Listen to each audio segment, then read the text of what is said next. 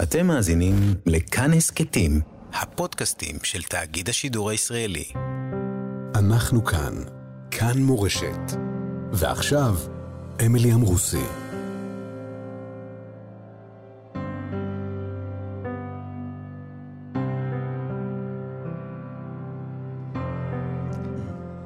אנחנו כאן בתוך ימי הלחימה, האבל, היגון, ההלם, בעזרת השם גם הניצחון.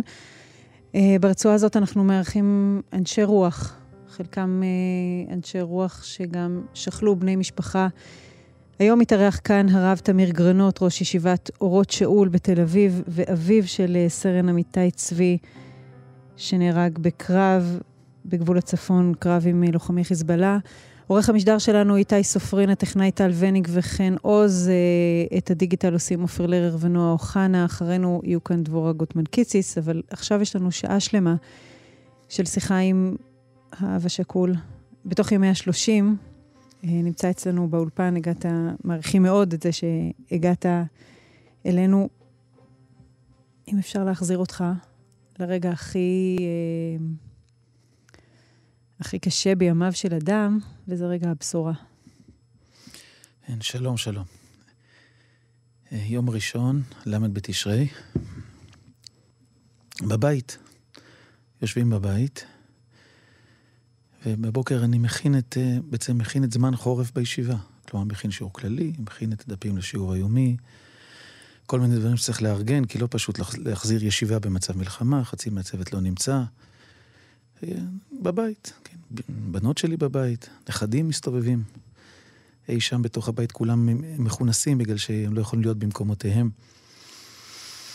בבוקר שמענו שנהרג פועל ליד מושב שתולה. אנחנו יודעים שעמיתי נמצא שם, אבל יש איזה משהו פרדוקסלי ברגש, שכששומעים שנהרג פועל, אז יש איזה הנחת רווחה, לא שזה טוב שנהרג פועל, אבל זה לא הבן שלי, כן, כן. הראש מפצל, כן. עמיתי הוא קצין בשריון. עמיתי הוא קצין בשריון. ו...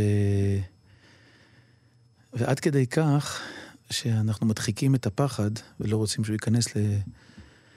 לסף הדלת, שאשתי אביבית מקבלת טלפון מהצבא ואומרים, אתם בבית, אנחנו באים. משהו כמו בארבע וחצי, בארבע, והיא ממשיכה, ולא אומרת לי כלום.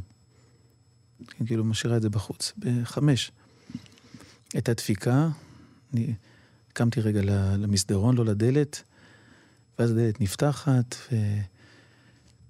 המשפט שנאמר, אני אפילו לא שומע אותו באופן בהיר, הצעקה לא, אמיתי, צעקה אמיתי.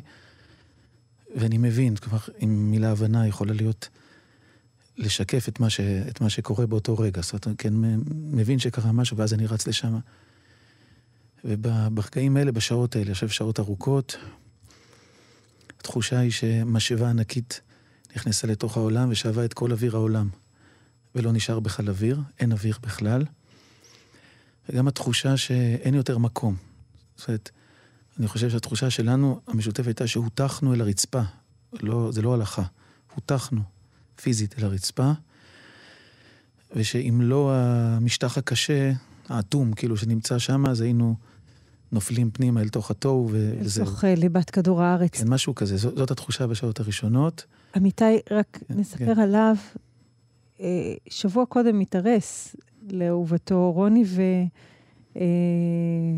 ומשמח אה, אתכם מאוד. ספר, ספר עליו. אז אני, אני אלך טיפה, טיפה אחורה. הוא מסיים שמינית בישיבה תיכונית חיספין. רוב השנים הוא למד, אבל לא כל כך בישיבה. עשה בגרות בוודיות, מעיינות, נחלים, דברים מן הסוג הזה. הוא היה תמיד חמוד, אז היה לו יחסים טובים עם המורים, אבל לא יחסים טובים עם הלימוד, אבל הוא החליט ללכת לישיבה. וגם אה, כמו כל החיים, שהוא המציא את הדרך שלו לעצמו עם איזו אמת פנימית מאוד גדולה, גם כאן הוא הלך לכל מיני ישיבות, אבל לא הלך לאף אחת מהמקובלות. מצא איזה כולל, כן, אה, שבעה לאברכים בבית שאן. כל רוב החבר'ה שם בני 30, 35, 40, בכלל לא צעירים. שני חברים בני 18, אין להם רב, אין להם שיעור. לשם הוא הולך. למה? כי זה מקום מבוגר, רציני, קמים בשש בבוקר, וגם כי יש שם חופש. יכול לבנות את העולם הפנימי שלו לבד. תמיד היה בן חורין, תמיד היה אמיתי מאוד, עבודה פנימית, כוח רצון חזק.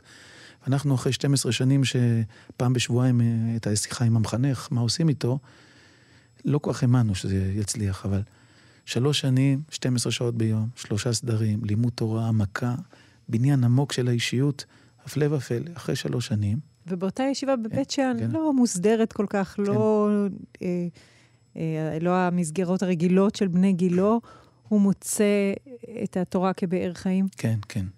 ממש כך.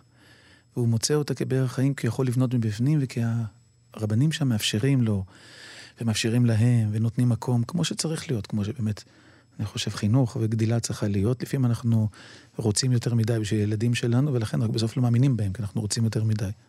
נותנים להם מקום ומחכים שהם יבשילו, אותם כוחות שגרמו לו למרוד במורים שלו, הם הכוחות שאפשרו לו אחר כך לבנות, אותו נקודה בדיוק. רק שהמערכת לא הפריעה או לא איימה, הוא גם היה בשל וגדול, אז הוא יכול היה לעשות את זה.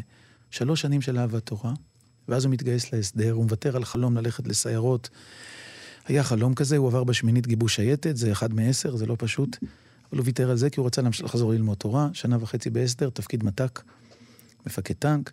חוזר לישיבה לשלושה חודשים, עם מחשבה, אני כנראה חוזר לישיבה, אבל הוא משאיר איזה סדק לצבא, כן, לחזרה לצבא. מתייעץ איתי, מתייעץ עם אימא, אה, אשתי אביבית, הוא מתייעץ עם ראש הישיבה שלו, ראש הישיבה שלו, הרב איתן צוקר, אומר, אומר לו, מספר לנו, אמרתי לו, אמיתי, אתה בחור כזה עדין, כזה רך, מה יש לך לעשות בצבא? מתאים מפקד? זה לא מתאים. אנחנו צריכים בחורים כמוך בישיבה. אבל הקצינים שלו, המפקדים שלו בצבא, מתקשרים אליו ואומרים לו, אנחנו צריכים בחורים כמוך בצבא. אז הוא מתלבט, ואז הוא אומר ככה, ללמוד תורה אני אוכל כל החיים. עכשיו, ללכת לצבא אני יכול רק עכשיו. אז אני אתן עוד שנה וחצי, ואחר כך אני אחזור ללמוד תורה. וזו הייתה התוכנית שלו. תוך כדי הוא נורא רצה להתחתן, אבל זה לא הצליח באותו, באותו זמן. להקים בית, הוא אמר, אם אני מקים בית אז אני לא אחזור לצבא, זה לא הלך, אז הוא חזר לצבא. עם תוכנית ברורה לחזור לישיבה אחר כך.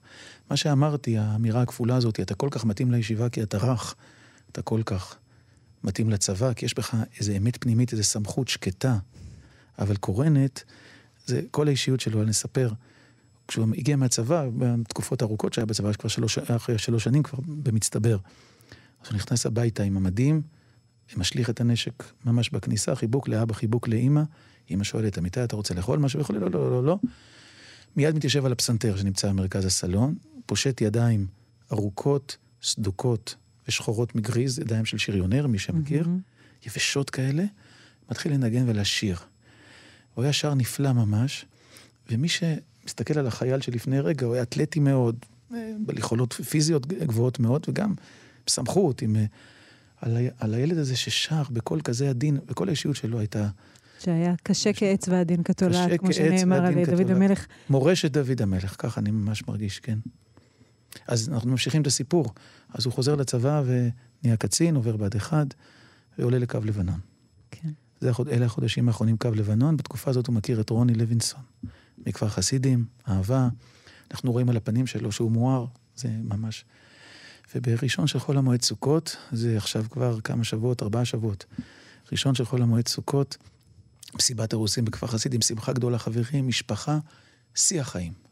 הוא גם בשלמות עם עצמו, הוא גם שמח באהבה, הוא גם בנוי לתלפיות, הוא גם שלם ברוחו, שלם במידותיו. רואים אדם שהגיע ל...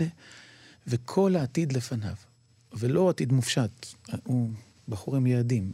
אני רוצה בית, אני רוצה ישיבה, הוא מדבר על חינוך הילדים, איפה אנחנו נגור, זאת הכל מונח, העתיד נמצא בתוך ההווה, זה, זה כל כך מרגש, מובן ממילא, שזה כל כך כואב, כמו שאנחנו חושבים על זה עכשיו, כי זה כל כך היה נוכח. והוא חוזר אחרי ארבעה ימים, ביום רביעי של חול המועד סוכות, הוא חוזר לקו, וביום חמישי הם עולים לגזרה שבה הוא יהיה עשרה ימים, עשרת הימים הנוראים שלנו, מחמישי של חול המועד סוכות עד יום ראשון, ל' תשרי, עשרה ימים אחר כך, ונמצא ב- ליד מוצב שתולה מול החיזבאללה, כשבאותם ימים הוא לא מספר לנו באמת מה עובר עליו, אלא מורח אותנו, נגיד את זה בלשון עממית, מורח אותנו בכל מיני מריחות, אני מסתובב, אני... ירי אזהרה, קווים אחוריים, כל מיני דברים כאלה. בדיעבד אנחנו יודעים, אחרי שהוא נהרג, שהייתה שם, שם, שם לחימה. הוא מנע חדירת מחבלים, הוא חיסל שני ג'יפים, הוא חיסל עמדה, הייתה שם לחימה. אחד החיילים שלו שאמר לי שהוא הרג יותר מעשרה, חיסל יותר מעשרה מחבלי חיזבאללה. וביום שישי, ערב שבת, הוא במתח, מרגישים אותו במתח, הוא לא כזה. הוא מאוד מאוד רגוע, הוא אף פעם לא מתלונן. אנחנו מרגישים אותו עם איזו חולשה, ממש, ולא הבנו. מתי, מה קרה בארץ וכולי, אמא מנסה לעודד אותו בכל מיני עידודים, יש המון דברים טובים בארץ וכולי. לאמא, תעזבי, תעזבי, אני יודע את האמת. אנחנו לא ידענו מה הוא יודע. מה עבר עליו באותו שבוע. עשרה ימים בטנק, הוא לא יצא מהטנק, כלומר, חוץ לפתוח אותה, אבל לא בבסיס, מנות קרב, מותשות וקרבות. במוצאי שבת, אומר לאמא, מה יהיה עם החתונה? איך נתחתן ככה? אולמות סגורים, אין אפשר לדבר, לא יכולים להתקדם. אז אמא אומרת לו... אנחנו מדברים כבר על שבוע אחרי שבוע שמחת אחרי, תורה. שבוע אחרי, נכון. כן. מוצאי שבת, בלילה לפני שהוא נהרג. כן. זה, זה, כאן זה נהיה מתוח עד קורא, הסיפור. אז אמא אומרת לו, מה אתה דואג, אמיתי? יש חתן, יש כלה, יש רב, כן? אבא יכול לחתן אותך ככה, לי את הבנות שלי. ואפילו אמא קנתה שמלה לחתונה, אז לא חסר כלום. אתה רוצה, תתחתן, מה הבעיה? בארבע לפנות בוקר, השיחה האחרונה שלו עם רוני, הם דיברו שעתיים משתיים עד ארבע, הוא אומר לרוני, ביציאה הקרובה אנחנו מתחתנים, לא נחכה עד שאני משתחרר כמו שתכננו, ביציאה הקרובה אנחנו מתחתנים, מה יהיה עם אה, אולם? וזה לא צריך. נעמיד חופה, היא שמחה ל- שהוא אומר לה דבר כזה, ביטוי גדול של אהבה, כנראה גם של המתח. אני חושב בדיעבד. והוא יוצא ליום הזה עם אה, ידיעה, יש, יש לו מידע שהם מאוימים. כי השבוע האחרון הפך אותם ל, למאוימים, כן, פעולות שטן אני כזה אגיד עשה. לך, כן. בתור ישראלית מן המניין, העיניים מופנות בשלב הזה אה, דרומה. נכון, נכון. אנחנו לא לגמרי מודעים עד כמה מתוח וכואב המאבק אה, על גבול הצפון. עד כמה הוא כחוט השערה שם. גם אני הייתי ישראלי מהמין המניין. ב, ב, עם העיניים דרומה. עם העיניים דרומה, וכאילו היה לנו איזה שקט שבצפון זה לא כל כך נורא, אבל אה, הסתירו, זאת אומרת, התקשורת מסתירה, לא, צה"ל מסתיר הרבה דברים. לא רוצים, אבל עכשיו כבר יודעים שהמצב הוא, אבל אז לא ידענו. ואז אה, נורה פגז בשעה עשר, אני חושב פחות או יותר בבוקר, נורה פגז על פועל, שמה, והפועל נהרג.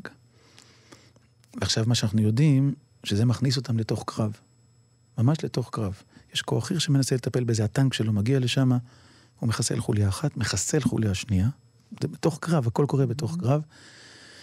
ומתוך אומץ לב הוא נעמד בעמדה קדמית, וחותר למגע, ומנסה לפתור את הבעיה וכולי. וממש אה, לאסוננו, אה, בגלל שהוא, כנראה בגלל שהוא היה בחוץ, המפקד, כן, אז המפקד נמצא בראש הטנק, היה בחוץ, ורצה לראות את המ... איפה הם נמצאים, ורצה לכוון את הטנק נכון אחורה וכולי, כדי שחס וחלילה לא תהיה שם תקלה. אז טיל שפגע בטנק, אחרי שהוא חיסל שתי החוליות, הרג אותו במקום, החיילים שלו כמעט לא נפגעו. החיילים שהיו בתוך הטנק אה, הוגנו על ידי הטנק. אה, אני רוצה לחזור איתך לרגע שבו כן. אתה מותח אל הרצפה ואל מתחת לרצפה, כן. לצד רעייתך אביבית. נופלים עמוק עמוק לתוך בור שחור. מה אתה זוכר מהרגעים האלה? מה המחשבות? אם יש מחשבות ברגעים האלה. אני חושב שאני יכול לתאר אותם בעיקר כשעות של אה, בכי ושל צעקה, שאפילו אני, כשאני מסתכל אחורה, אני חשבתי שזה לא היה אני בוכה, אני צועק, אלא היה שם בכי וצעקה שבאו מהתהום, שבאו מהאינסוף, והם עברו דרכי, עברו דרכנו. לא חושב שהשכנים ש... שהגיעו לנחם, כל אני השכנים... יכולה כן. לאשר לך את זה, כן. שיש צעקה. ברוח יש צעקה עכשיו, כרגע בעולם, על כל. נופל ונופל, היא לא פרטית.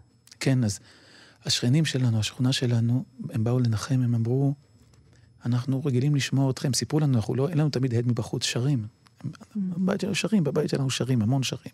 בחול ובקודש וכולי שרים. זה בית ששר. כל אוהבים לעמוד ליד החלון שלכם, לשמוע שירה. באותו אחר הצהריים, באותו ערב, השכונה התמלאה צעקות. ולא עצרנו את הצעקה. נתנו לצעקה להצעק, נתנו לבכי להיבחות, או איך שזה צריך להיאמר בעברית. ובעצם זה, זה עטף אותנו. המשנה אומרת, מי שמתו מוטל לפניו, פטור מן התפילה ומן התפילין ומכל מצוות האמורות בתורה. למה? כי אין תורה במצב הזה. תורה היא בחיים. אין תורה במצב הזה, זה מצב גבולי בין החיים לבין המוות. אתה גם איש של מילים, ו- כן. ובוודאי שבמצב הזה אין מילים. זה הזעקה כן, שמעל כן, המילים, בוודאי, זה בוודאי. כמו החיה או היולדת, הצועקת מתוך, אה, מתוך כאב שהוא לא שייך רק לרגע ולזמן נכון, ולמקום. נכון. יש דרך להציב סולם בתוך הבור הזה ולהתחיל לטפס. זה קורה לבד, זה קורה כי יש החלטה שלכם שאתם מתחילים לעלות למעלה. אנחנו עוד בתוך השלושים, זה עוד מוקדם, אבל אתה פה גם כדי לחזק. אני פה, נגיד ככה, אני פה מתוך החלטה שלמרות שמה שקורה במרחב האהבה שבין אב לבנו, או אם לבנה ובין שנינו וכולי, זה משהו כל כך אינטימי, כל כך עמוק, שאי אפשר באמת לשתף אותו עד הסוף. וגם מילים לא יוכלו להחליף אותו, וגם מילים שנאמר בהמשך, הם לא, לא, לא ישנו אותו, כן? זאת אומרת, כל המילים שנאמר בהמשך לא ייתנו לי חיבוק, ולא ייתנו לי שיחת עומק, ולא ייתנו לי הקשבה ועיניים פתוחות כחולות של אמיתי, ואת השירה המקסימה שלו. כל זה, כל האינטימיות, כל הממשות של החיים לא תהיה. אבל, עכשיו אחרי זה, ביום שני בבוקר, או בצהריים, אני כבר לא זוכר, כשאנחנו מבינים שיש הלוויה וצריך להתכונן, אז המבט אל ההלוויה אומר לנו, טוב, יקרה שם משהו, אז צריך להכין את עצמנו. עכשיו, להכין את עצמנו זה לא רק להכין את הרגש שלנו שהוא חי ונושם, הרגש יעבוד, לא נכלא אותו בשום אופן, לא נבלום אותו. אבל אנחנו גם נעמוד מול אנשים, וישמעו אותנו. עכשיו, לא ידענו כמה, לא ידענו איך, לא ידענו, לא ידענו לשער, אבל ידענו שכנראה יהיו הרבה אנשים, יש לנו כך וכך מעגלים שאנחנו מכירים, ואולי יותר. והילדים נורא רצו לדבר. אז כינסתי את המשפחה ואמרתי להם, תשמעו, יש ערוץ אחד של כאב, של בכי, הערוץ הזה פתוח, לא סוגרים אותו. אבל יש ערוץ אחר. בערוץ האחר אנחנו חושבים על כל מי ששומע אותנו, גם במצב רגיל. אנחנו לא רוצים להחליש, אבל אנחנו במלחמה. אז כל אחד יחפש את הדרך איך מתוך הכאב הוא נותן כוח. זו הוראה שאתה נותן לילדיך אחרי הלוויה? זו בקשה שאני, לפני הלוויה. לפני הלוויה. אני מבקש מהם, לא נותן הוראה. שבעה ילדים, יש לך אחד בהר הרצל, כן. שישה נותרו נכון. על קו האדמה. אתה מבקש מהם לחזק אחרים? כן. אני אומר להם... למה? אני אומר להם, אה, תנסו לראות איך הכאב שלנו נותן כוח. כדי שאנשים, של, ש, שמי שנמצא בהלוויה, ואולי מי שישמע אותה אחר כך, ובדיעבד אנחנו יודעים שזה עשרות אלפים או יותר. יכול להיות שיותר, אני, אני לא, אין לי שום דרך לבדוק את המעגלים האלה, וככה אומרים לי. ש, שכל מי שיצא משם לא ייחלש, יתחזק. כי אנחנו לא, אסור לנו לפזר חולשה, למרות שאנחנו בכאב עצום. כאב זה דבר אחד, אבל כמו שאמרה אביבית, אשתי היקרה ואהובה בהלוויה, ככה היא מנסחת את זה במילים שלה, צריך לדייק במילים, זו סמנטיקה. אומרת, אנחנו כואבים, כואבים עד התהום, אבל אנחנו לא עצובים. העצב עוטף את האדם ומקרב אותו לאזור הייאוש או החידלון וכולי. כאב יכול להיות נורא, אבל כאב גם יכול לעלות למעלה, לא חייב לרדת למטה. איזה חומרים עשוי כאב? למדנו, לא ידעתי להגיד את זה לפני שבועיים. למדנו שהכאב, הכאב הנפשי, הכאב של האובדן, עשוי בעיקר משני חומרים. חומר אחד זה החיים, שעבדו, אבל החיים, עוצמת החיים. הייתה שם עוצמת חיים אדירה. היו שם חלומות, הייתה שם שמחה, היה שם חיוך, הייתה שם אהבת תורה, הייתה שם אהבת אישה. היו שם כוחות אדירים של חיים. כשהחיים עובדים, מרגישים את האבדה, זה כואב נורא. והחומר השני זה אהבה. הרי אם לא היינו אוהבים, לא היינו מרגישים את הזולת, אז לא היינו מצטערים, נכון? וככל שהאהבה גדולה יותר, הכאב גדול יותר. הרגשנו כאב תאומי, ידענו שהכאב הוא תאומי בגלל שהיו שם המון חיים, והייתה שם המון אהבה. אז מה זה אומר לי? זה אומר לי שכמו שהאהבה והחיים הפכו לכאב, אפשר להפוך אותם בחזרה לאהבה ולחיים. אם אנחנו מצליחים, אנחנו מוצאים בתוכנו איזה מעיין. מין חוק שימור אנרגיה כן, כזה, כן, אפשר כן. להחזיר את זה בחזרה אחורה. כן. אה, אה, הרוח בעצם נותרת. ואנחנו תכף נדבר על הרוח בגלל המילים של שיר ש... שעמיתי, אה, זכרונו לברכה, בעצמו הקליט.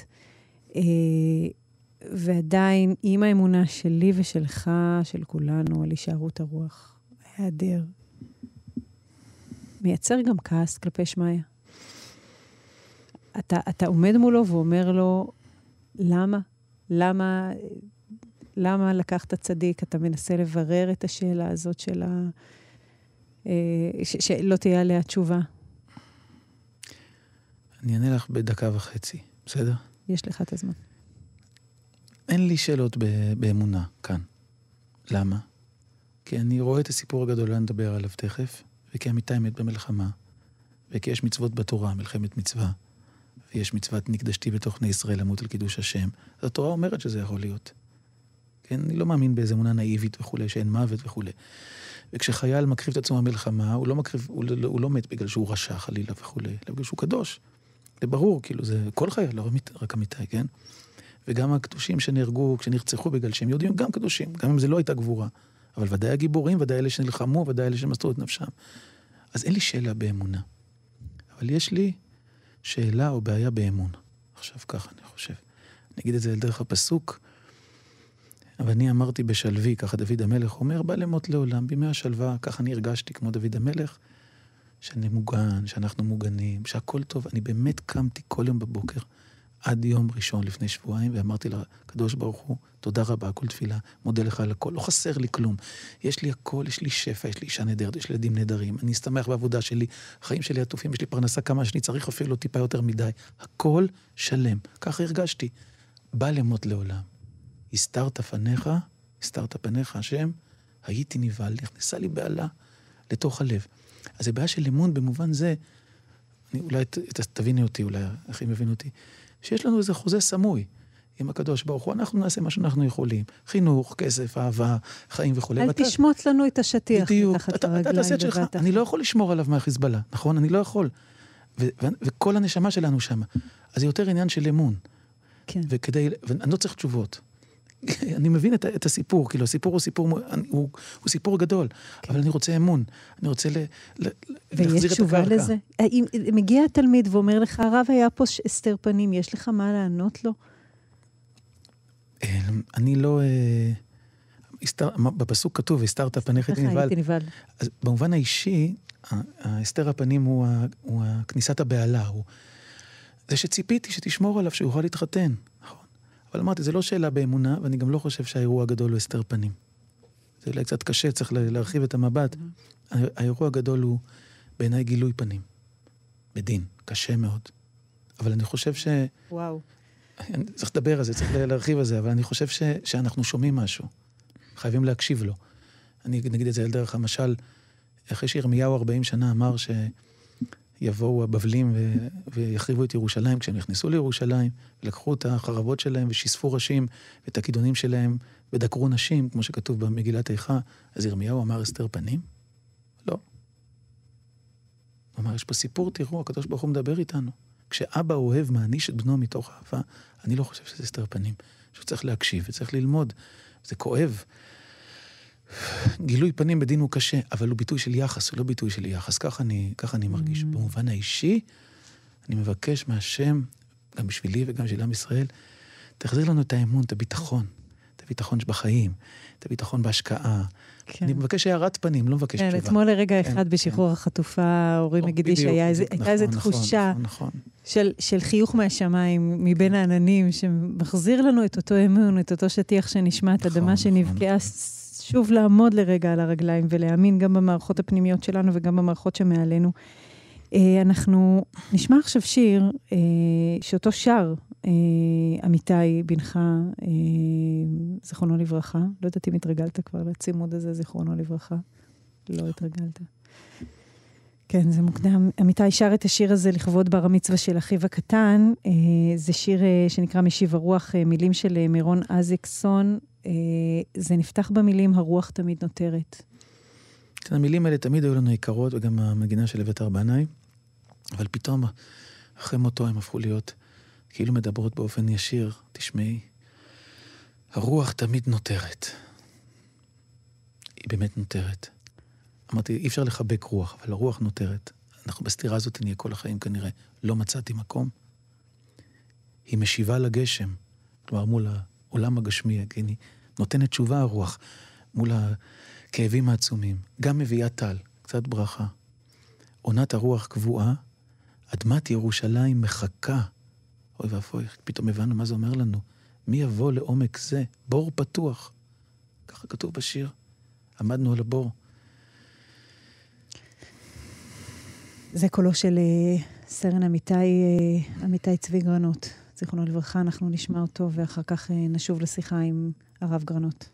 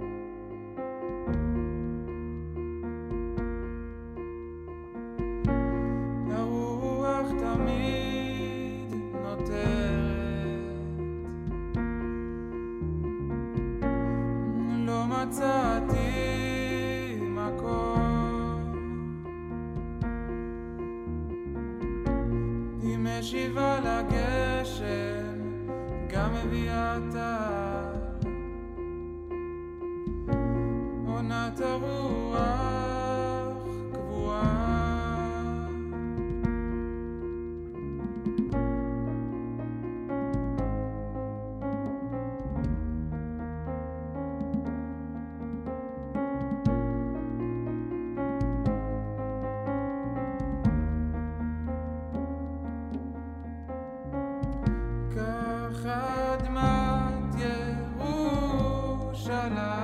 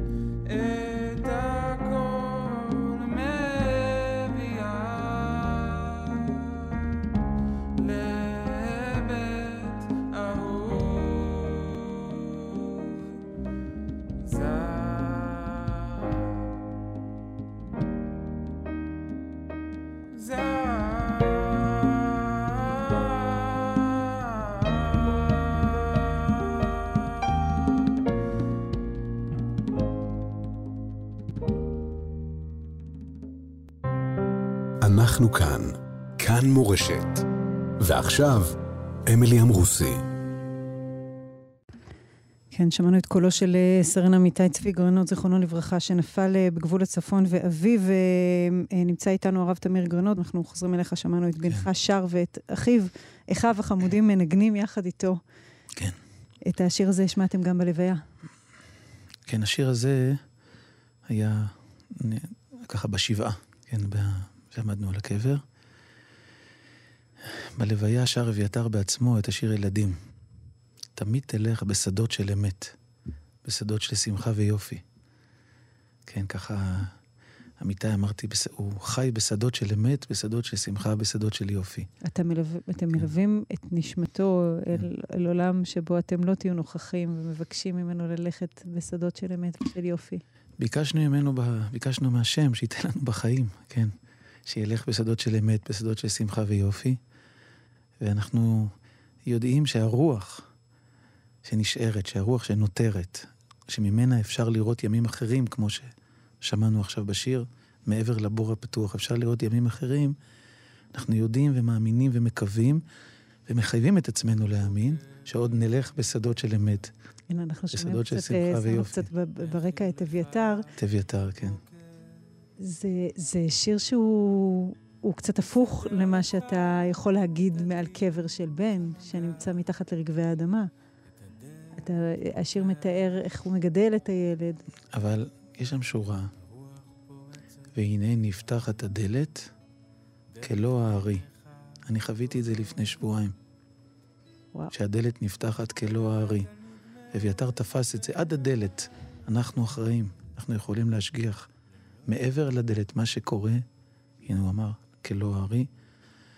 זה מה שאמרתי קודם, אנחנו נותנים בידי בורא עולם את הילדים שלנו. תשמור עליהם. שוב, אנחנו יודעים, אנחנו יודעים שהעולם מורכב, אנחנו יודעים שיש מלחמות בעולם, אנחנו יודעים שמסירות נפש היא מצווה, אנחנו יודעים, אני אומר, באמונה אני יודע. אבל בנפש, אז תעזור לנו, השם, שגם בנפש נוכל להרגיש את זה, שנקבל בחזרה ביטחון, ביטחון בקיום, ביטחון בך, שאתה מגן לנו על הקיום. זה, זה, זאת התפילה שלי. כמו שאת אמרת קודם, זה הארת פנים, חיוך. לא תשובה. תשובות אנחנו לא צריכים, אנחנו צריכים חיוך, צריכים הארת פנים. אנחנו רחוקים מהעוצמה הרוחנית שיש למי שנגע בדבר עצמו. אנחנו המעגל החיצוני, כן. העמוקי היגון שנמצא מסביב. ונראה שלכם יש כוח לחזק אותנו, או למצוא איזה פשר, או לראות את המשמעות ממעוף הציפור באופן שאנחנו לא יכולים לראות. תן לנו איזה פשר למה אנחנו רואים פה. אני יודעת שאתה מתעסק המון גם בתודעה היסטורית ובמרחק הקצר שיש לנו משואת יהודי אירופה ומהשואות והתקומות השונות של עם ישראל. תחזק אותנו, הרב גרנות. אני אשתדל, אני אשתדל להגיד את ה- מה שיש על ליבי, את האמת שיש על ליבי, אני מקווה שזה יחזק. זה לא מבטיח, בסדר. אה, אני אתחיל, אה, אני, אעבור דרך אמיתי. כן, כדי לתאר את זה. בדרך שהיא כמעט נראית פילית. שבועיים לפני שהוא נהרג, חצי מעם ישראל קרא עליו שני סיפורים בעיתון בלי לדעת שזה הוא. פרסמתי מאמר ב-N12 וב-ynet, דווקא שהיה מכוון החוצה, כן? ש... שכל עם ישראל יקרא. ובו שאלתי, שאלה רטורית, האם תל אביב נהפכת למאה שערים, אחרי אירועי יום הכיפורים? סיפרתי עליו שני סיפורים. סיפור אחד שלפני שנה בשמחת תורה בתל אביב, שאנחנו עושים תהלוכות אה, בכל העיר, בישיבה, תהלוכות של ספרי תורה, פתאום נעצר לידו איזה אופנוען, שם מצלמה מול הפנים שלו, ואומר לו, מתנחל, מה אתה עושה פה עם נשק בתל אביב? שוב ליצהר, לך ליצהר, כאילו, צועק עליו. אמיתי לא נבהל מדברים כאלה. עמיתי יליד תל אביב. הוא, הוא גר בתל אביב, גר בתל הוא אביב, קצין, כן. הוא לא יכול לראות את הנשק בבית, ברור, הוא לא הולך עם נשק, כן? ככה, ככה הוראות הצבא, כן? זה מה שצריך לעשות. לא נבהל, אבל מה זה הדבר הזה? מה, אי, אי- אפשר לרדת בתל אביב עם נשק? מה? חודשיים אחר כך, אנחנו בירושלים, ובשבת בבוקר הלכנו להתפעל במאה שערים, אמרנו לו, תיכנס לחוף מאה שערים, תפנה שמאלה. הוא היה נווט מצוין, אבל משום מה באותו בוקר הוא החליט ללכת ימינה. שמאלה זה ברסלב, מהמם. שם זה בסדר. כן. ימינה זה תולדות אהרון, שם זה קשה. הוא- אז הוא נכנס לתולדות אהרון עם נשק, כמו שהוא היה בתל אביב. נכנס לבית המדרש, מוקצה, מוקצה, מוקצה, מוקצה, כן, אומרים שם, אולי, טוב, לא אכפת לו. הוא מוצא איזה מקום פנוי, יושב, ניגש אליו הגבאי, אומר לו, תשמע, אצלנו זה לא... אמר לו, זה פיקוח נפש, אני לא יכול ללכת בלי הנשק, זה אני חייב, זה תפקיד שלי, בסדר, אבל אצלנו זה לא מקובל, בכל זה לא מקובל, בשבת זה בכלל לא יכול לעבור. אז הוא אומר לו, תלך תשאל את הרב, אם הרב יגיד לי ללכת, אני אלך. אז אחרי כמה דקות הרב מגיע ואומר לו, תשמע, בוא לא ניכנס לזה, אבל אם לא תצא, תהיה פה מהומה. אז לא כדאי ש... שתישאר. כן. שני סיפורים של ישראל שלפני שמחת תורה. ישראל שלפני שמחת תורה. כן. אני ניסיתי כל כך לפני שמחת תורה, לא רק אני, אבל אומר, באופן אישי, אני יכול לספר את הסיפור שלי, הרבה אנשים, טובים ניסו. שנגיע לשמחת תורה עם איזו הסכמה, עם לב פתוח, שנוכל נוכל לרקוד ברחובות. קראתי לזה הקפות במקום הפגנות בקפלן. ניסיתי ש, שנצליח מוצאי שבת אחד, מוצאי אותה שבת, לרקוד יחד סביב ספרי תורה, ואחר כך נמשיך להתווכח, אבל שיש לנו בסיס משותף, אפשר, אפשר ל- לשמוח ביחד וכולי, ואחרי זה נתווכח. זה לא הצליח. כל השנה זה לא הצליח, את יודעת. גם החברותא שלך, פרופסור יובל אלבשן עשה הרבה מאמצים, וגם הוא לא הצליח, ועוד הרבה אנשים טובים ניסו ולא הצליחו. כל המתווים של האחדות בשנה האחרונה לא הצליחו. הקנאות ניצחה, הקנאות של מאה שערים והקנאות של תל אביב ועוד כל מיני קנאויות. באמת לא, כן. לא, לא ב- בהאשמה לאף אחד. המצב, כן? הקנאות, כלומר, במובן של האמת שלי תנצח, לא משנה מה, גם תלך על הראש של האחרים, אולי מתוך כוונות טובות, כולם יש כוונות טובות, אנשים טובים, אבל אנשים טובים עם כוונות טובות, עם אמת חזקה מדי ועם קנאות שלא מסוגלים להקשיב, יכולים לעשות המון נזק. באמת, כלומר, כולם אנשים טובים. ועם זה באתי לשמחת תורה ולא הצלחנו. נכנסתי בכאב לשמחת תורה. אנחנו החלטנו בישיבה שלא ניכנס למרכז תל אביב, כדי שלא תהיה בושה, שלא יהיה ביזיון לספרי תורה. זו הייתה החלטה כואבת מאוד. מה קרה בסוף? אף אחד לא רקד. לא היו הקפות בכלל. מה קרה בסוף? במקום כל המתווה, מתווה האחדות שלא הצליחו במשך השנה, קיבלנו מתווה אחדות אחר. כואב מאוד מאוד. 1,400. אולי יותר קצת, כן? אה, מאחינו בני ישראל, חיילים ואזרחים, נרצחו במתווה הזה. והבן שלי נהרג במלחמה במתווה הזה, אבל אנחנו נמצאים במקום אחר לגמרי מלפני שבועיים. אז מה שאמרתי קודם, זה לא הסתר פנים. עכשיו, לא שמישהו אשם חלילה, מי שאשם במה שקרה זה המחבלים, הרשעים מפה ושם, שלא יובן לא נכון. אבל החולשה, החולשה, כולנו ראינו את החולשה, הרגשנו אותה. חולשה הנוראה ש, שהיינו בה בשנה הזאת, שנסראללה דיבר עליה, שראשי איראן דיברו עליה, שהמודיעין דיבר עליה, שכולנו הרגשנו אותה, שהייתה תוצאה, נגיד את זה בשפה המליצית, של השטן המרקד של המחלוקת, כן, של הפירוד, שניצח. ניצח את כל הכוחות החזקים בעם שלא רוצים, הרוב הגדול, גם קודם לא רצה, אבל השטן הזה ניצח. באחריות שותפה ושווה של שני הצדדים, אתה לא מאשים צד אני, אחד, אני אני, מניחה. אני, אני, אני לא מאשים אף אחד, כי כדי לתקן את זה, צריך להגיד את הדברים באופן כללי, וצריך שכל אחד, כל צד, יעשה את התיקון שלו. אם נמשיך להגיד, הם גרמו, כי הם הלכו על הראש שלנו, הם גרמו וכולי, נחזור לאותו מקום. כל אחד צריך להסתכל אחורה, להגיד, איפה אני כן, אם לא נהיה כן, יחד, כן. יבוא שוב הצורר, צורר היהודים החיצוני שיצרור את כולנו בצרור אחד.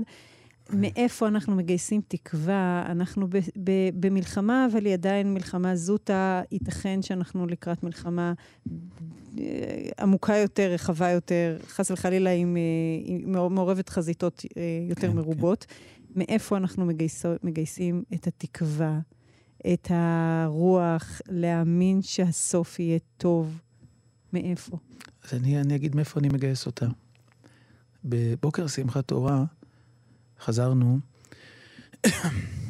300 שנה אחורה, אלף שנה אחורה לחמלניצקי, לתח ותת, לחורבן קהילות שום, בסד- בסדרי הגודל. חוץ מהשואה שאני מדלג עליה, זה אלה סדרי הגודל. לפוגרומים שידענו רק במצבים הכי גרועים בגלות, איך מתבוססת בדמייך, כמו שהנביא יחזקאל אומר, כפשוטו, בחוסר אונים. אבל, שעות ספורות אחרי שזה קרה, ראינו איזה כוחות יש בעם. שעות ספורות, שעתיים, שלוש, איזה גבורה, איזה אומץ לב, איזה תושייה, איזה נחישות, כן? איזה הקרבה. כן? גם של החיילים שהצליחו תוך כדי, אבל אחר כך כוחות שהגיעו, והאזרחים שהגיעו, וחיילים במילואים שהגיעו, ואנשי ביטחון שהגיעו, וסתם אנשים שהגיעו להציל, נכנסו, כמה סיפורים שמענו. אז מה אנחנו יודעים?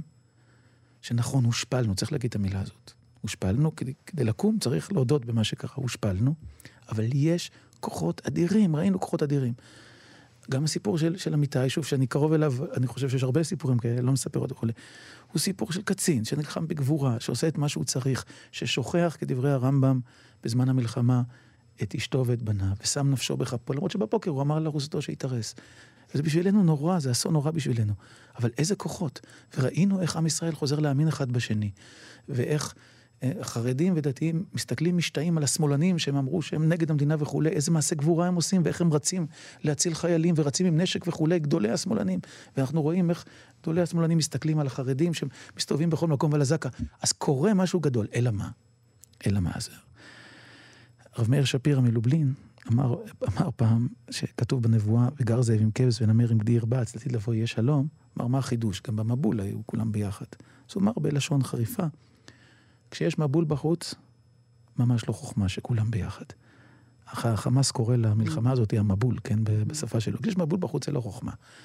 הכוחות האדירים האלה של גבורה, הקוממיות הזאת, האמונה שלנו בעצמנו, האמונה שלנו אחד בשני עם הכל. אני באופן אישי, אני אומר את זה לא רק במונחים של אמונה דתית, כן, באמונה באלוקים, אלא גם במונחים של אמונה בכוח של עם ישראל, באיכויות שלו, באהבה שלו, בגבורה שלו. כשאני רואה את זה, אני אומר, אם אנחנו קמים על רגלינו, אם אנחנו מאמינים אחד בשני, מאמינים בעצמנו, אף אחד לא יכול לנו, לא מפחד. יכול להיות שיהיו דברים קשים בדרך, אבל אני לא מפחד. אם אנחנו לא מאמינים בעצמנו, אנחנו לא מאמינים אחד בשני, חלילה. אבל אני רואה תנועה חיובית, נפתח שער גדול. יש נבואות נחמה. כן, ברגע כן. קטון עזבתיך ורחמים גדולים מקבצך, אנחנו יודעים לי שאין לנבואות הנחמה. ברגעים של חרדה אני מתבוננת גם בנבואות החורבן. זאת אומרת, אולי זה, זה, אולי אנחנו לא ראויים למתנה הזאת של ארץ ישראל, חס וחלילה אה, נתקפל מפה. אה, לפני תשעה חודשים, עשרה חודשים, כשהתחיל התהליך של הרפורמה המשפטית, ואני באופן אישי ועוד כמה, לא מעט אנשים טובים, הרגשנו שיש סכנה. אני ישבתי בקבוצות שונות. חבר לי, אתמול אצלנו בבית, אה, הבימאי גידידר, שעשה את אגדת חורבן וחי את הסיפור הזה לגמרי. ישבנו בקבוצות שונות, בתהליכים שונים, ואמרנו את המילים האלה. בואו נסתכל אחורה להיסטוריה. מתי נחלשנו, מתי נחרבנו? כשהתחלנו לאכול זה את זה. גידי בסרט אה, מכניס סצנה שיש אה, בסרט אגדת חורבן, שאספסיאנוס, אה, קיס- קיסר, שהיה אז המצביא, ראש הצבא, עומד מול ירושלים, ואחד המפקדים אומר לו, בוא נכבוש אותה. אז הוא מסתכל למעלה על החומה ורואה את היהודים רבים אחד, אני אומר, טוב, יאכלו אחד את השני, אנחנו נבוא אחרי. עכשיו, זה, זה מבטא את כל הסיפור. נסראללה מפורש, כן. עכשיו, עכשיו כאן, אני אומר, אני לא תלוי בנבואות, אני לא תלוי בשום נבואות. אני, אני מאמין לגמרי בנבואות, אבל הנבואות מעניקות לנו אמון בעצמנו. כלומר, צריך להקשיב לנבואות ולשמוע מה הן אומרות. בנבואות כתוב שוב ושוב שעם ישראל באחרית הימים צריך להתאסף ולהתאחד. צריך לחיות על בסיס משותף. צריך להאמין אחד בשני. קח את עץ יוסף ואת עץ אפרים, הנביא אומר, והיו לאחדים בידיך. עכשיו, זאת עבודה. אנחנו באנו לארץ לא, לא כי חיכינו שמשיח יעשה את העבודה, באנו לארץ כי הקשבנו לנבואות ואמרנו, אנחנו נלך עם הנבואות ונעשה עבודה. עכשיו, זה הבסיס. אם אנחנו לא מאמינים בעצמנו ואחד בשני, ועובדים ביחד, ואחר כך חולקים. מחלוקת היא פוריה, כולנו יודעים, מסורת ישראל מאמינה במחלוקת. אבל מחלוקת על בסיס משותף, עם אמון משותף, עם רוח משותפת, ואז אפשר גם לחלוק. אם אנחנו מפוררים את הבסיס הזה, שהוא גם בסיס פוליטי וגם בסיס של אהבה וגם בסיס של חברות, אז אנחנו באמת בסכנה. היינו בסכנה. היה יכול לקרות דבר אחד יותר גרוע ממה שקרה בשמחת תורה. שהיינו יורים אחד בשני. זה יותר גרוע. היינו, היינו פסע משם. היינו- לא היינו פסע רחוקים משם משם, לפני נכון. פרוץ אה, מלחמת שבעה באוקטובר. אה, כן. אה, ברמה הפרטית פונים אליך תלמידים שלך, או אימהות לחיילים שנמצאים בחזית, מבקשים להישען על הכוח הרוחני שלך, ואומרים לך, הרב, תן לנו איזה הרגעה, איזה רגיעון. מה אפשר להגיד? אתה בעצמך קברת בן. יש לך איך להרגיע או לנחם אימהות ששומעות אותנו עכשיו וחרדות מאוד, או חיילים ש, שרך לבבם בצדק, אנחנו לקראת מלחמה לא פשוטה. נגיד כך, יש, נגיד את זה בשפה נפשית ואחר כך בשפה אולי אה, אידיאולוגית, כן, או רוחנית.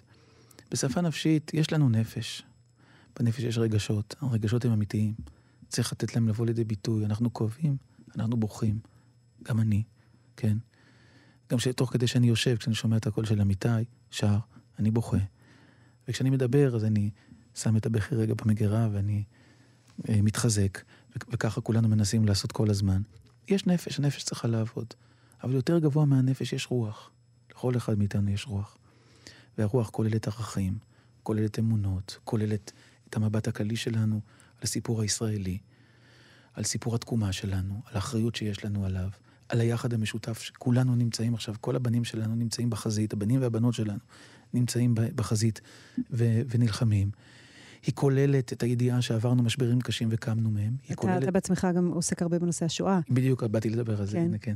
היא כוללת את הידיעה שסבא וסבתא שלי ושל רבים אחרים היו באושוויץ, ושזאת החלופה, כן, זאת החלופה. הם התבוססו בדמם. אז התיקון של מתבוססת בדמייך, הוא בדמייך חיים. מה זה בדמייך חיים? חז"ל מלמדים אותנו. אתם רואים את זה בכל ברית מילה, נכון? דם הפסח ודם המילה. מה ההבדל? שהדם הראשון הוא חוסר אונים, הוא השפלה. זה השעות הספורות של תחילת שמחת תורה שחזרנו לשם, וזה לימד אותנו מה האופציה השנייה. הא- האופציה שאנחנו בחרנו בה היא הקרבה, מרצון, זה דם המילה, כן, מדודה, של גבורה, של עמידה על הרגליים, של ביטחון, של יחד, של להתאסף יחד, למרות שאנחנו מאוד שונים אחד מהשני, כסיפור המשותף שלנו, גורל וייעוד יותר גדול.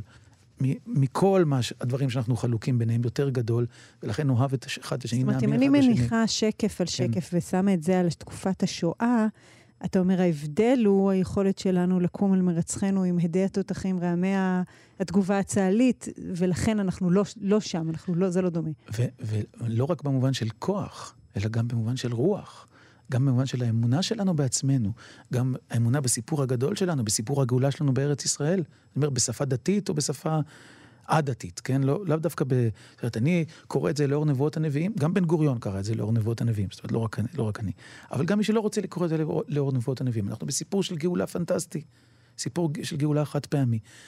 רק שמה, אנחנו חיינו טוב, הגענו, וישמן ישורון ויבעט, הגענו למנוחה ונחלה, הרגשנו ביטחון, אפשר, אפשר לשחק עם הסיפור, כאילו הוא כבר לא יישבר. וטעינו, וטעינו טעות חמורה. לא הסתכלנו מסביב, וגם לא הסתכלנו על עצמנו, מה אנחנו עושים לעצמנו, וזה הכי חשוב. שכחנו שהאדמה עליה אנחנו עומדים היא יכולה להיות לפעמים קרח דק. נכון. אה, עוד מעט נשמע שיר נוסף שאנחנו נשמע את הקול, את הקול של אמיתי, קולו היפה והמדויק, שר, אה, שר שיר נוסף אה, יחד עם האחים שלו מנגנים. לפני שנשמע אותו ואת הקול שלו, אני אשאל אותך אם היית רוצה להגיד משהו אליו. הוא עוד, הוא עוד קרוב, אנחנו עוד בתוך השלושים. ואם אתה תפנה אל אמיתי ותדבר אליו, מה היית אומר לו? קודם כל אני מדבר איתו, מדי פעם אני מדבר איתו. אמ, תראי, זה... את בתקשורת, אז את מבקשת ב- באופן פומבי, זה לא קל. באופן אינטימי אני מדבר איתו.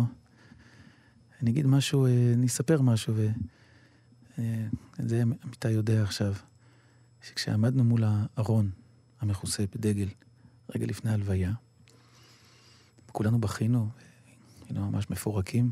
אז אמרתי לילדים, טוב, עכשיו אני אברך כל אחד מכם ברכת אב לילדיו, וכל אחד ייגש ויגיד משהו לאמיתי. פרידה, דברי פתע אחרונים. ואז אחרי שסיימנו, כולם סיימו, אמרתי להם, עכשיו אני אברך את אמיתי. ואז הרגשתי מטופש, מה יש לברך? מה אני אגיד, יברך השם וישמרך? יישא השם פניו אליך, מה זה שייך? כאילו, מה זה קשור?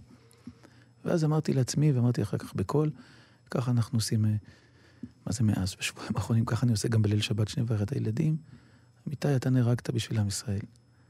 אתה קורבן ציבור, אתה לא קורבן יחיד. הקרבת את עצמך. אז עכשיו אני מברך אותך, ויחד איתך, כל ילד וכל חייל בצה"ל שצריך ברכה, עובר דרכך.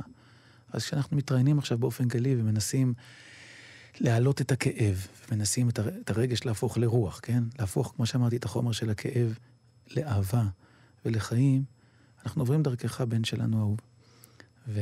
ודרך האהבה שלך, דרך האמת שלך. יש לי זמן לספר סיפור שאנחנו... כן, ב- כן. כשנודע לחבר של אמיתי, בחור, אה, חילוני לגמרי, שהיה איתו בצבא, שאמיתי נהרג, הוא היה בשוק, בהלם גמור, לא ידע לשים את נפשו. איפה לשים את נפשו? הוא אמר, הוא היה בשבעה, סיפר לנו, יצאתי לשדה. כי ראיתי צריך להיות לבד. בכיתי, חשבתי, מה אני עושה? מה אני עושה בשביל אמיתי? מה אני עושה? ואז הוא אמר, אני מניח תפילין. הוא אומר, מעולם לא הנחתי תפילין, מעולם עליתי לתורה. כן, הוא לא, לא נראה כמו הילדים שלי במראה החיצוני, רגיש מאוד, בחור רגיש מאוד.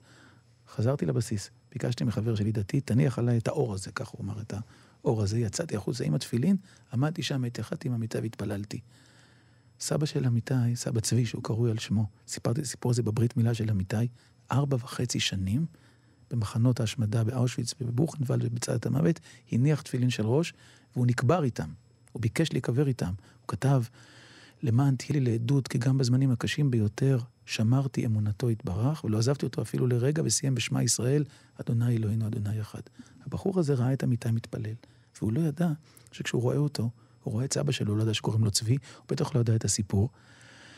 איך אנחנו יכולים להתחבר בלבבות בלי להגיד כלום? לא צריך להגיד כלום. איך ההיסטוריה הארוכה שלנו, כן, וכולי, מופיעה בהווה דרך חברות, דרך קשר אנושי. איזה, איזה משמעות יש לה. איך חיבורים פשוטים, בלי שאף אחד יכפה על השני, של קרבה, של לב, יכולים לחבר אותנו אחד לשני. כמה אני, יכול, כמה אני קיבלתי מהבחור המתוק הזה, שיש לו נפש פיוטית שירית, הוא כתב שיר אה, נפלא ממש, כאילו על, על אמיתי. כמה אני קיבלתי ממנו, כמה הוא קיבל מאמיתי. כמה בחור שישב לידו, גם בחור חילוני לגמרי, אומר, אתם הייתם בשיזפון לפני שנתיים, הדלקתם נרות חנוכה, אנחנו מדליקים מאוד מאוד ארוך, שעה, כן, שיר, שרים, שירים, אמיתי שר איתנו. אומר, זו הייתה בשבילי חוויה רוחנית שלא חוויתי בחיים, לא עשינו כלום, מה עשינו? שרנו כמו שאנחנו שרים תמיד. וכן להפך, כמה אנחנו יכולים לקבל אחד מהשני, אם כל אחד יאמין, יחיה בחירות, לא נאיים אחד על שני, לא, לא נפעל דרך פוליטיקה, נפעל דרך לבבות, נפעל דרך אהבה, איזה השפעה יכולה להתחולל? איזה אהבת תורה, איזה אהבת אדם, איזה אהבת ישראל, איזה אהבת ערכים יכולה לצמוח ממצב כזה. זה אני, מילים אחרונות, דרך האובדן הנורא שלנו, זה אני קורא לחרדים, תנו יד, תהיו שותפים, תהיו איתנו. לאחינו החילונים, שאנחנו שומרי מצוות, יש סיבות טובות לחלוק על הממשלה וכולי, אבל בה... להיות עם עם ישראל באהבה, להיות עם התורה באהבה. הציונות הדתית, ש... שאני חלק ממנה, שיש לה כוונות טובות, אבל הרבה קנאות הופיעה השנה. בואו נשוב אל המקום שבו אנחנו יכולים לחבר, יכולים לאחד, שבו תורה באה באהבה, שבו אמונה באה באהבה, שבו מאמינים אחד בשני, גם כשהוא שונה לגמרי, גם כשהאמת שלנו שונה לגמרי. אמיתי, אמת, יוד. אמת השם. כשהיא מופיעה בעולם אצל אנשים, זה חושב ככה, זה רואה ככה את האמת האלוהית, זה רואה ככה את האמת האלוהית. אז דרך השם שלו אני מתפלל תפילה. דיברת על גידול, איך אנחנו מגדלים אלו את אלו, איך אה, במותו גידל גם את חבריו וגם אתכם. גם אתה גידלת אותנו בשיחה הזאת, בשעה הזאת. אה, אני חושבת שקצת צעדנו איתך בתוך הסולם הזה, מתוך, ה... מתוך תת הקרקע שהייתם בו, לפחות אל קו האדמה. נאחל לכם שיהיו נחמות וישועות כאלה שתוכלו גם לצמוח מעלה, מעל קו האדמה. אמן ואמן, אה, וכן נתפלל, נתפלל ש... כן. שננצח המלחמה הזאת, נכה אותם, אבל שחיילי צה"ל יחזרו הביתה בשלום, שחטופים יחזרו בשלום. אחינו כל בית ישראל הנתונים בצרה ובשביה, המקום ירחם עליהם, ויוציאם מצרה לברכה, מאפלה לאורה, משעבוד לגאולה, עכשיו, ממש, אחרי ניצחון. אמן.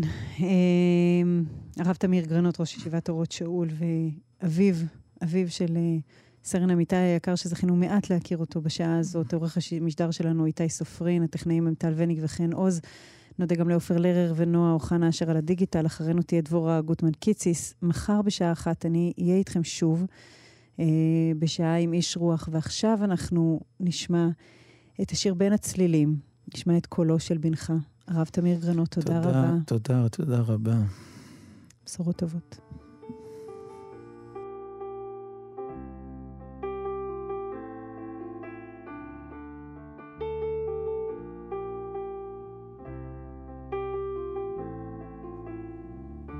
פקחתי את עיניי היום אל עולם מופלא שסובב אותי אחד מאין סוף בני אדם חיות עצים פרחים ושמיים.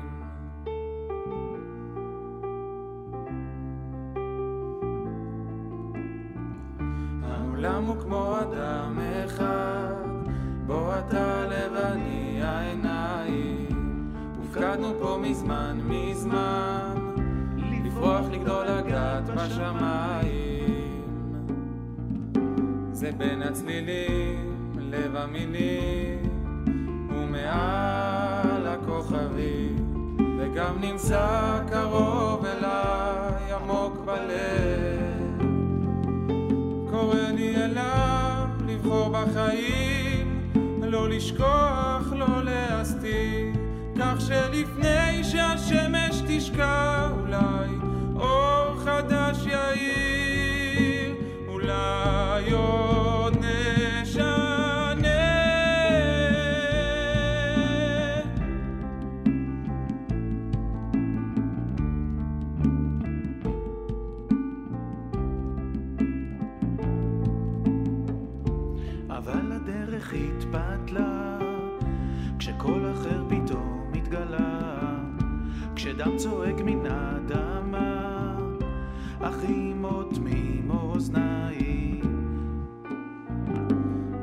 הצלילים, בין המילים ומעל הכוכבים. וגם נמצא קרוב אליי עמוק בלב. קורא לי אליו לבחור בחיים ולשכוח לא להסתיר.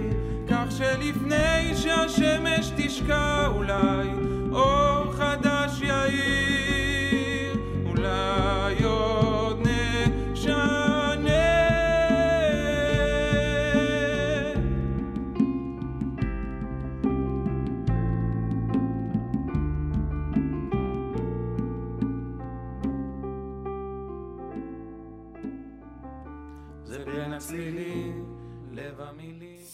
אתם מאזינים לכאן הסכתים, הפודקאסטים של תאגיד השידור הישראלי.